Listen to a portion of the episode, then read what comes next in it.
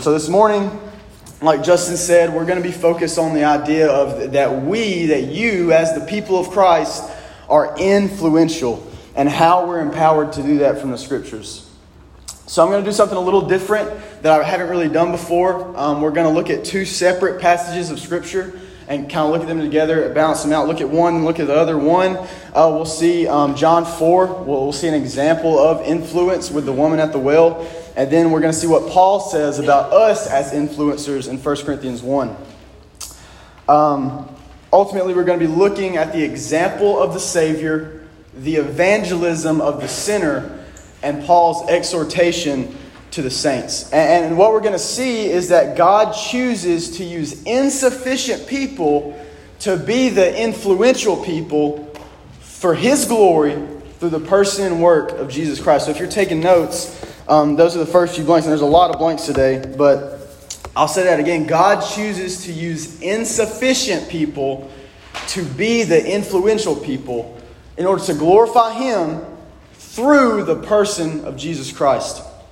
So, if you would please turn with me to John chapter 4, and we're going to pick up in, in verse 7. But as you're turning there, I'll just give kind of a little bit of a backstory. In John chapter 3, we see, we see the story of Nicodemus in, in the first part of John 3. And Jesus is talking to Nicodemus about being born again and what that means.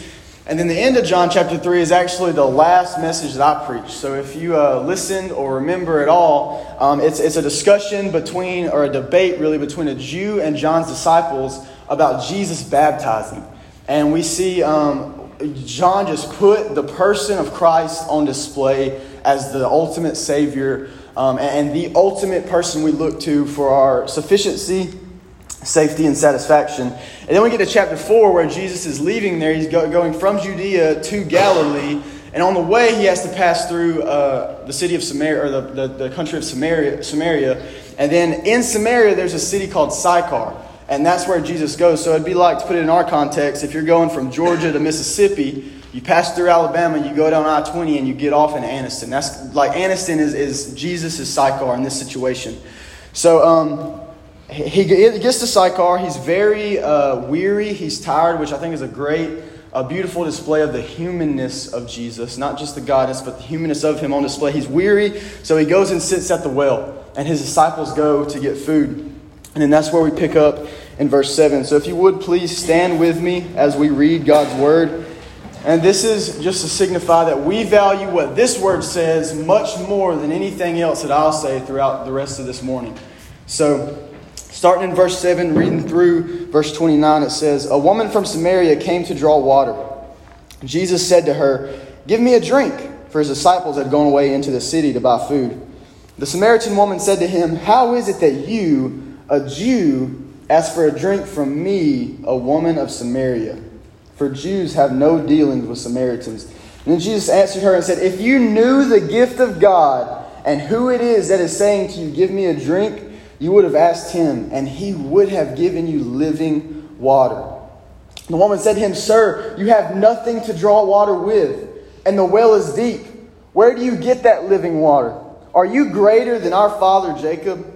So pause for a minute here. That's uh, in our context, a lot of us, when she says, Are you greater than our father Jacob? She's asking that rhetorically to say, No, you're not. But we know the true answer is, Yes, he is.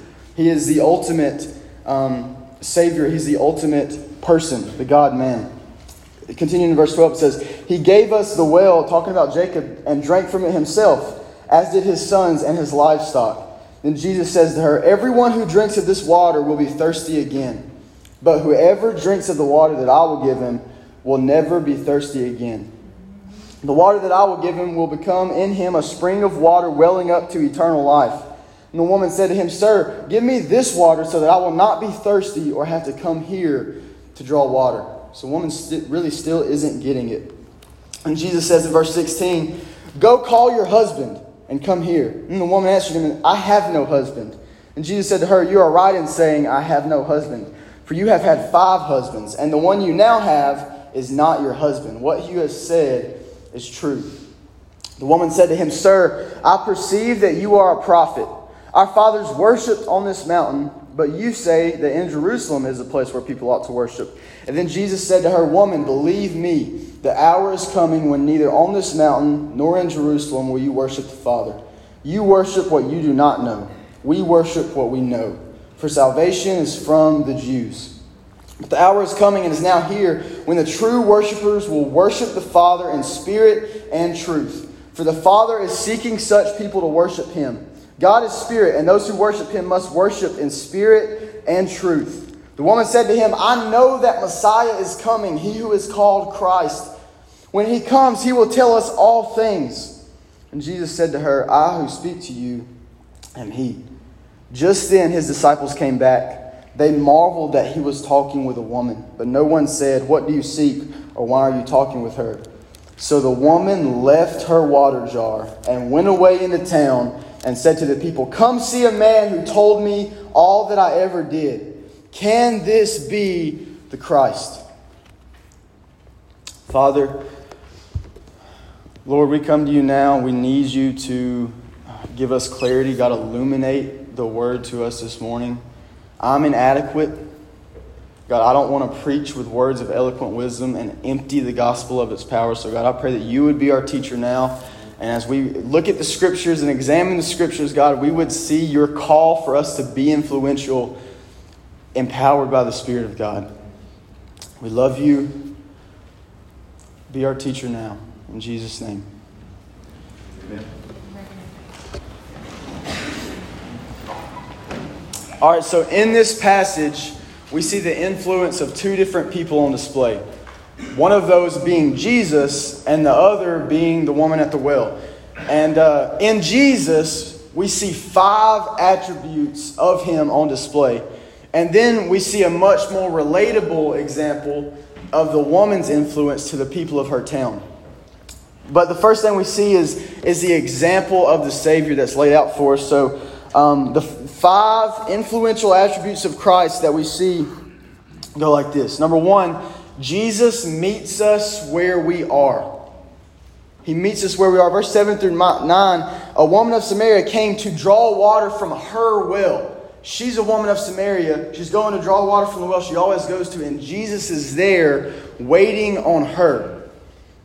And to go even deeper, at the end of verse 9, it says Jews have no dealings with Samaritans. And, what, what we find out is that Jews are really on the high end of society in this time. Samaritans on the low end, and it's actually frowned upon for Jews to have relationships with Samaritans at this time because of this very reason. To, to give an example, and a few of the guys were making fun of me last night for using this example because it's a little extreme. Uh, but to give an example, to kind of put it in our context, ima- imagine Donald Trump, our, the president of the United States going to the Middle East to just hang out with the leader of the Al Qaeda. If he, if he came back, he would be out of a job. Um, he wouldn't be our president anymore because like he, he went and associated with someone that we don't associate with. They're our enemies. They're below us, we see as Americans. And in the same way, maybe not on that extreme of a scale, or really more extreme, because Jesus is the, the, the, the God. Jesus is God, and he comes to this lowly adulteress of a woman in Samaria, and he meets her right where she's at. This is such a beautiful picture of the gospel. A pastor I listened to uh, once told a story. He said he was in he was in the Middle East. He was somewhere overseas, and he's sitting around in, in a circle with a bunch of religious leaders from all types of different religions. And they're all talking like, you know, our religions aren't that different. It, it's just God's on top of this mountain and we're climbing the mountain. We're just going at it from different angles. And then this pastor says, Let me tell you what the difference is. He said, My God knows that we cannot climb this mountain. We in no way can come close to Him. So, what He did is He came down the mountain to us in the form of Jesus Christ met us where we are, saves us from the sin that separates us from Him, and brings us back into unity with Himself. That's the difference. And I think the story of the woman at the well is a beautiful picture of the Christ meeting us exactly where we are. And on top of that, it would be a disservice to the gospel if we didn't meet people where they were with it. It's not our job to say, hey, come to church so you can hear it. It's our job to say, hey, let the church go to them so that we can proclaim it. Second attribute of Christ that we see on display here is that Jesus gives us living water. Verses um, 10 through 12, this, this conversation begins, and Jesus, Jesus says to her very bluntly, He says, If you knew who was asking for, for water, you would say, Give me water, and He would give you the living water. And it's really funny because the woman's response to Jesus is, Where is your bucket? Like, I want that. Where's, where's your bucket at? And, and in one sense, she's saying, How are you going to get this water? And that's where she misses the point. Jesus doesn't need anything else to give us the living water. Jesus is the living water. Jesus didn't mean he was going to like spit in her bucket and fill it up. Jesus has an endless supply of the living water. He can give it to anyone he wants because he is the living water. And it's Jesus plus nothing else is the gospel of Christ that saves. There's no add on, there's no bucket that we need to pick up and carry in order to follow Christ. Number three, the third attribute of Christ we see is that Jesus satisfies us for all eternity. We see this in verses 13 and 14. Um, I don't know about, about any of you, but I really enjoy chewing gum. And actually, last night we were at Lost Mex, and um, I asked somebody if they would buy me a pack of gum. And they, they have like, like Doublemint and spearmint and all this stuff, and they have juicy fruit. And uh, I don't know if you know, if ever tasted juicy fruit or double bubble, but when you put it in your mouth and it, and it gushes all this flavor out, it's delicious. Like it's amazing. My mouth is, is salivating just thinking about it. But then 20 seconds later, it's like, hey man, can I have another piece? Because, because the, the, the flavor didn't last. I remember when I was uh, playing Little League Baseball, they had regular double bubble, grape, and green apple. And uh, I loved to just get handfuls and to shove it in my mouth. I, I, I would get these huge cravings for it, and I would end up with a mouth full of gum, having to go spit it out in the trash can. Um, and, and I was left with the same craving that I started with. Why? Because the gum didn't satisfy, the satisfaction didn't last. And in the same way, when any of us, me or you, try to pursue things that we think will satisfy our cravings and desires, whatever it may be, we are wasting our time. The only thing that can ever genuinely satisfy our souls forever is Christ. Nothing and no one else can do what he can do. And if we drink the water of Christ, he says we will never be thirsty again. He's the only one who can satisfy. Number four, the fourth attribute of Christ Jesus reveals to us our wickedness. This is a crucial truth that we see in this passage, but I think it's probably the hardest one to deal with. One of the first steps in knowing Christ is knowing that we need Christ because we're broken and insufficient.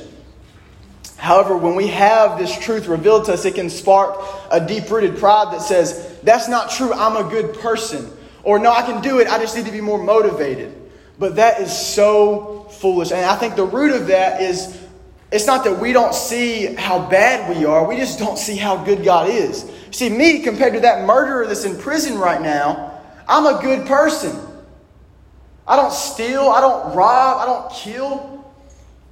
But compared to the God of the universe, the creator of all, the perfect holy being of God, I'm worthless and wretched. And if it wasn't for his common grace to all people, we make people like Adolf Hitler and Osama bin Laden look like choir boys. Jesus shows us our wickedness, and that wickedness should create in us a longing for a Savior, a longing for a Messiah. Which leads to the fifth attribute of Jesus, and it's that Jesus is the Messiah. Really, this is a truth that summarizes all of Scripture and summarizes what all of our lives should be centered around, and it's that Jesus is the Messiah. But and here, here's the truth on top of that. Jesus isn't a Messiah. Jesus is the only Messiah. You see, God is, God is holy, God is perfect. And we, like I was talking to these girls this weekend, are separated by Him in a chasm farther than we can cross. Completely separated with no way back to Him. And the only way to be unified with God is through perfection. And Jesus Christ was perfect. Jesus Christ was holy. The God man lived a perfect life. And then He died on the cross rose from the dead, defeated death, defeated sin. And he says, If you believe in me, your identity will be with my perfection and not your brokenness. Amen. Our identity must be in the Messiah that is Christ. No one else is perfect, no one else is even good. It's only Christ. John 14, 6, Jesus says it this way He says, I am the way and the truth and the life. No one comes to the Father except through me. It's only Christ, He's the only Messiah. And once Jesus reveals all this to this woman, if I'm being honest, I really envy the way that she responds because if I can just be transparent with you this morning, um, I don't always respond this way, and I should. And really, I want you to tune in here. I want to challenge you because this is where the practical application of the truths of Jesus come into our lives. So we just saw the example of the Savior, but now we're going to see how that affected this woman and look at the evangelism of the sinner. The first woman, way the woman responds to Jesus, number one, is that she leaves her water jar. So she meets Jesus and asks where his bucket is and she leaves Jesus, leaving her bucket behind. The very reason that this woman goes to the well, she leaves it behind because she's seen the goodness of Christ. And, and church, when you genuinely meet Jesus, he becomes the sole priority in your life. Imagine there's a lot of beautiful families in, in, this church. Imagine you you go over to one of these beautiful families' house, and I don't think, to my knowledge, this is how their, their, any of their houses operate. But th- this man has a wife, and they have a beautiful marriage, and then beautiful kids. And you go over to their house to eat dinner, and you walk inside, and every picture on the wall or on the table, everything around, is of the wife and all of her ex ex boyfriends or ex, you know, whatever, all of her exes. That would be really, really weird, wouldn't it? Because she is in a covenant commitment to this man, but you come to find out that she's still looking to her past and saying, I want that. I miss that. She says she loves this man, but really she's envious of her past life with others. In the same way, when we come into relationship with Christ, we so often claim to be loving Him, but in all reality, we're looking back at things of our past saying, if only I could have that. Like Christ is good and all, but if only I could have the thing that I said I would give up for him. And if that's you, I would challenge you and say, you probably don't see Christ as who he really is. You don't know the same Jesus that I know. That's so foolish, but every one of us do it all the time. Christ is of all importance, and everything else becomes irrelevant when you meet him we must leave behind the water jar. Second thing this woman does after she leaves the water jar and goes, she goes and she tells about Christ. And when she tells about Christ, she does it in a very specific way that I think we can all look to and take with us. The woman's proclamation here is, is threefold. First thing she does when she tells about Christ is she points to the person of Christ. She points to the person of Christ. She says in verse 29, she says, Come see a man. Like, I, I left this thing, I'm going, come look at this man. I'm not, sh- I'm not saying come to me, come look at this man. Come see this man. She points to his person. Number two, she shows her own sinfulness. She shows her sinfulness. She says, Come see a man, like, come look at this man who told me all that I ever did. He knew I was an adulteress. He knew I was a sinner. He told me those things. Come look at him. She points to this person of Christ. She shows her sinfulness to everyone else. And she magnifies the Messiah. You see, we should be using our brokenness to make much of our Savior. And in reality, the story of our brokenness, paired with the truth of God's grace, is a perfect display of the love of God in the gospel. When I go out and people see my brokenness and my wretchedness and my wickedness, and they say, Jesus loves him, I say yes.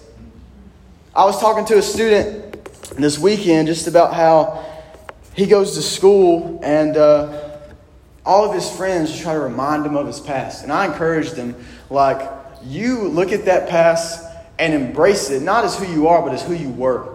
And even in that broken, wicked person you were, you say, God loved me anyways. And let me tell you about Christ and how, what he did to prove it. And that can only be done if we're showing our sinfulness. The third thing, she points to the person, she shows her sinfulness, then she magnifies the Messiah. She says, Come see this man who told me all that I ever did. Can this be the Christ?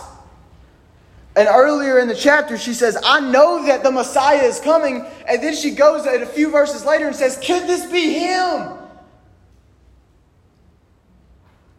We are called to proclaim the ultimate truth of Christ to the whole world, but specifically right now where you are, to the people out in our community. And it's that He is the Messiah. And He came to die and rise so that we could be brought back into relationship with God.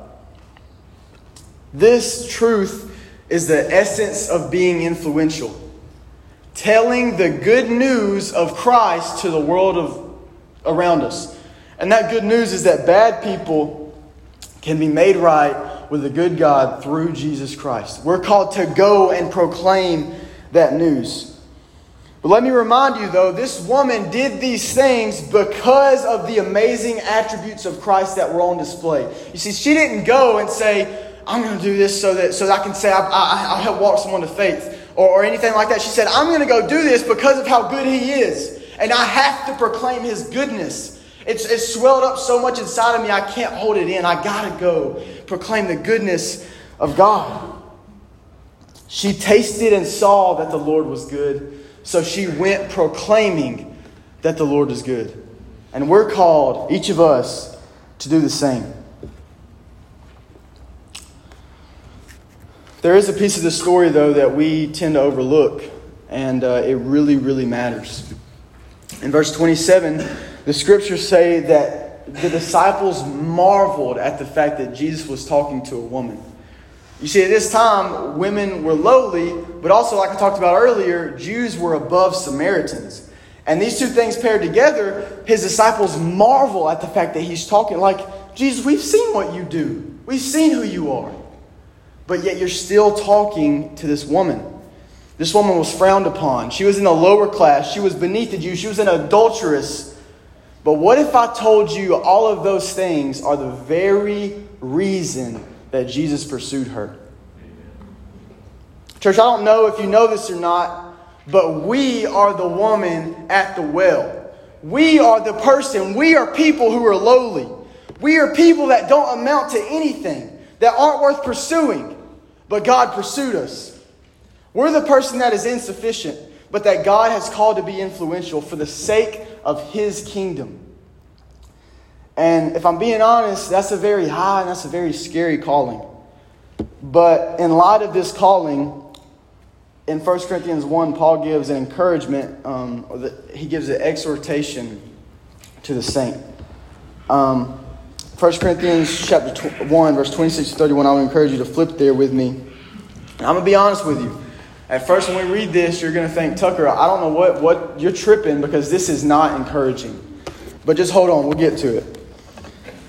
So, starting in verse 26 of 1 Corinthians 1, Paul writes, For consider your calling, brothers.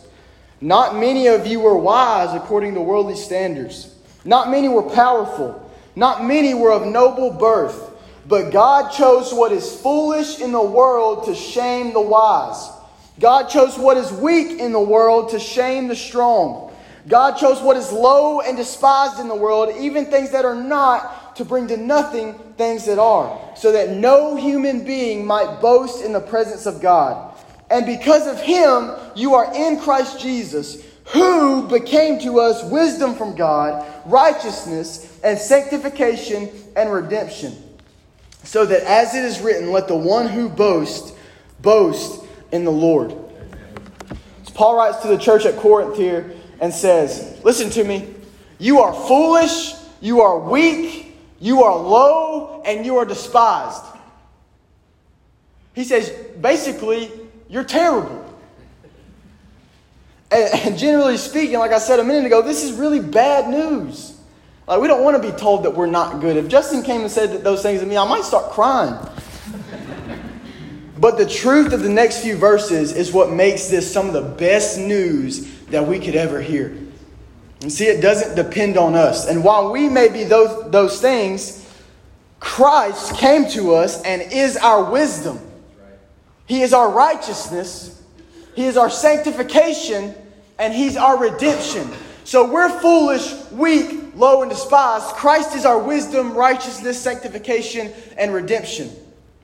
While I may be foolish, Christ makes me wise. While I may be weak, Christ in his righteousness makes me strong. While I'm low, Christ sanctifies me and lifts him up and makes me more like him. And while we are despised, Christ makes us adored through the redemptive, blood bought promise of salvation. We're foolish, we're weak, we're low, and we're despised. That sounds bad, but that, that puts us in a position where we can't take credit for anything God does in any of us. I'm so thankful to be able to, to lead the students, um, and I'm thankful that uh, parents trust a six foot three, 10 year old to, um, to, to lead their students. But the reality of it is, what God does in the students at D now, or on Wednesday night, or, or wherever it may be, that's not something I can take credit for because I'm foolish and I'm weak and I'm low and I'm despised. But thanks be to God that Christ is wisdom, righteousness, sanctification, and redemption. And He's all that for me. He's all that for you. God chose you to be influential because of your weaknesses in order to make much of Christ's strengths. Imagine if I went outside and I took a dead stick. I'm terrible at drawings, this would never happen. But imagine I take a dead stick and I just make an amazing portrait in the dirt of like, I make, I make a portrait of Justin, right? And it's a perfect portrait that makes much of, makes much of his, his, his, uh, beauties and makes little of his flaws and imperfections. I couldn't think of a word like his, his good attributes. I don't know. But if I, I, I do that, um, I, and everybody goes inside and they're like, wow, that stick is awesome. Like, you got a good stick, Tucker. They're gonna, they're gonna look at that and say, say, wow, Tucker, you really have a talent. You, you, you're able to use a stick that is nothing and make something that is beautiful. In the same way, God uses us insufficient people to be the influential people for His glory. And He does it through Jesus Christ.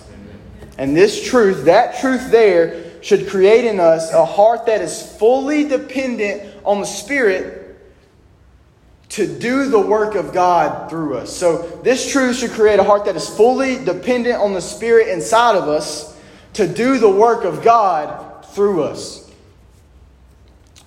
We are insufficient. Me and you are both insufficient. But Christ is all sufficient. And when we rest in the power of His Spirit, we will, we will be influential because of how strong He is and how good He is. And if you're not being influential, you're not resting in the power of Jesus Christ that is inside of every single one of the believers in the room. So when we go today, don't go with a burden to say, share the gospel this week. I don't know how I'm going to do it. What am I going to say? I'm going to go and say, I get to share the gospel this week, and I can use the power of Christ in me to do so. 1 Corinthians 1 17, Paul actually writes, um, For Christ did not send me to baptize, but to preach the gospel, and not with words of eloquent wisdom. Listen to this lest the cross of Christ be emptied of its power. So the, the Bible actually says when we try to make it sound persuasive or try to say things that sound really cool, we're emptying the cross of its power because we're no longer operating in the strength of Christ. We're operating in the strength of us, which is weakness.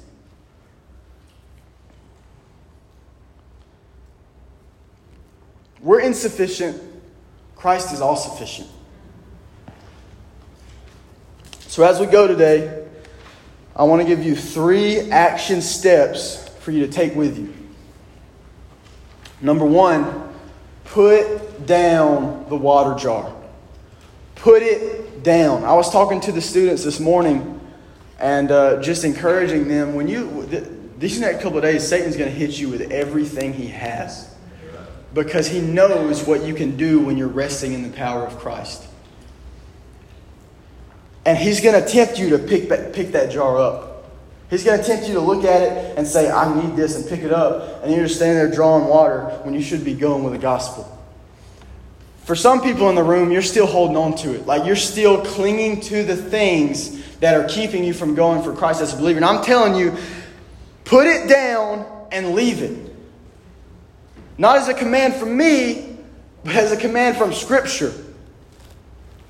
We got to forsake everything, take up our cross, and follow Him. And maybe you're in the room today, and like the woman when she first met Jesus, you've never tasted and seen that the Lord is good. You've never seen His goodness on display. And maybe you've never thought of doing anything other than holding this water jar. And you've never embraced Christ as the Messiah. And I pray today would be the day that you taste and see his goodness, put down the jar, and follow him. So we put down the jar. The second thing once we do, once we've put down the jar, is we cling to Christ. We cling to Christ as our sufficient Savior. When we let this go, if we don't hold on to something, we're going to pick up something else. We're going to pick up a different water jar. We have to let this down, cling to Christ. And here's the truth we should feel insufficient because we are insufficient. When we put this down, we're not called to go carrying this big old burden of a weight uh, and just throw it at people. That's the gospel. We're called to rest in the strength of Christ, cling to Christ, and let Him take us there. God wants your weaknesses to cause you to be dependent on Him. And our dependence on Him looks like clinging to Christ. The good news of the gospel is that Jesus takes our story of shame and turns it into His story of grace. But that doesn't happen if we're so overwhelmed with focusing on us. It only happens if we focus and cling to Jesus Christ. And lastly, be influential. When we put down the water jar and we cling to Christ, all that's left is complete submission to Him and influence for Him. Be influential with the gospel. Listen to me. For the glory of God, for the joy of His people, and for the salvation of the lost. Cling to His gospel, be influential for His glory, our joy, and their salvation like the woman at the well, taste and see that the Lord is good. And let's go proclaiming his goodness to the lost world around us. We're called to be influential.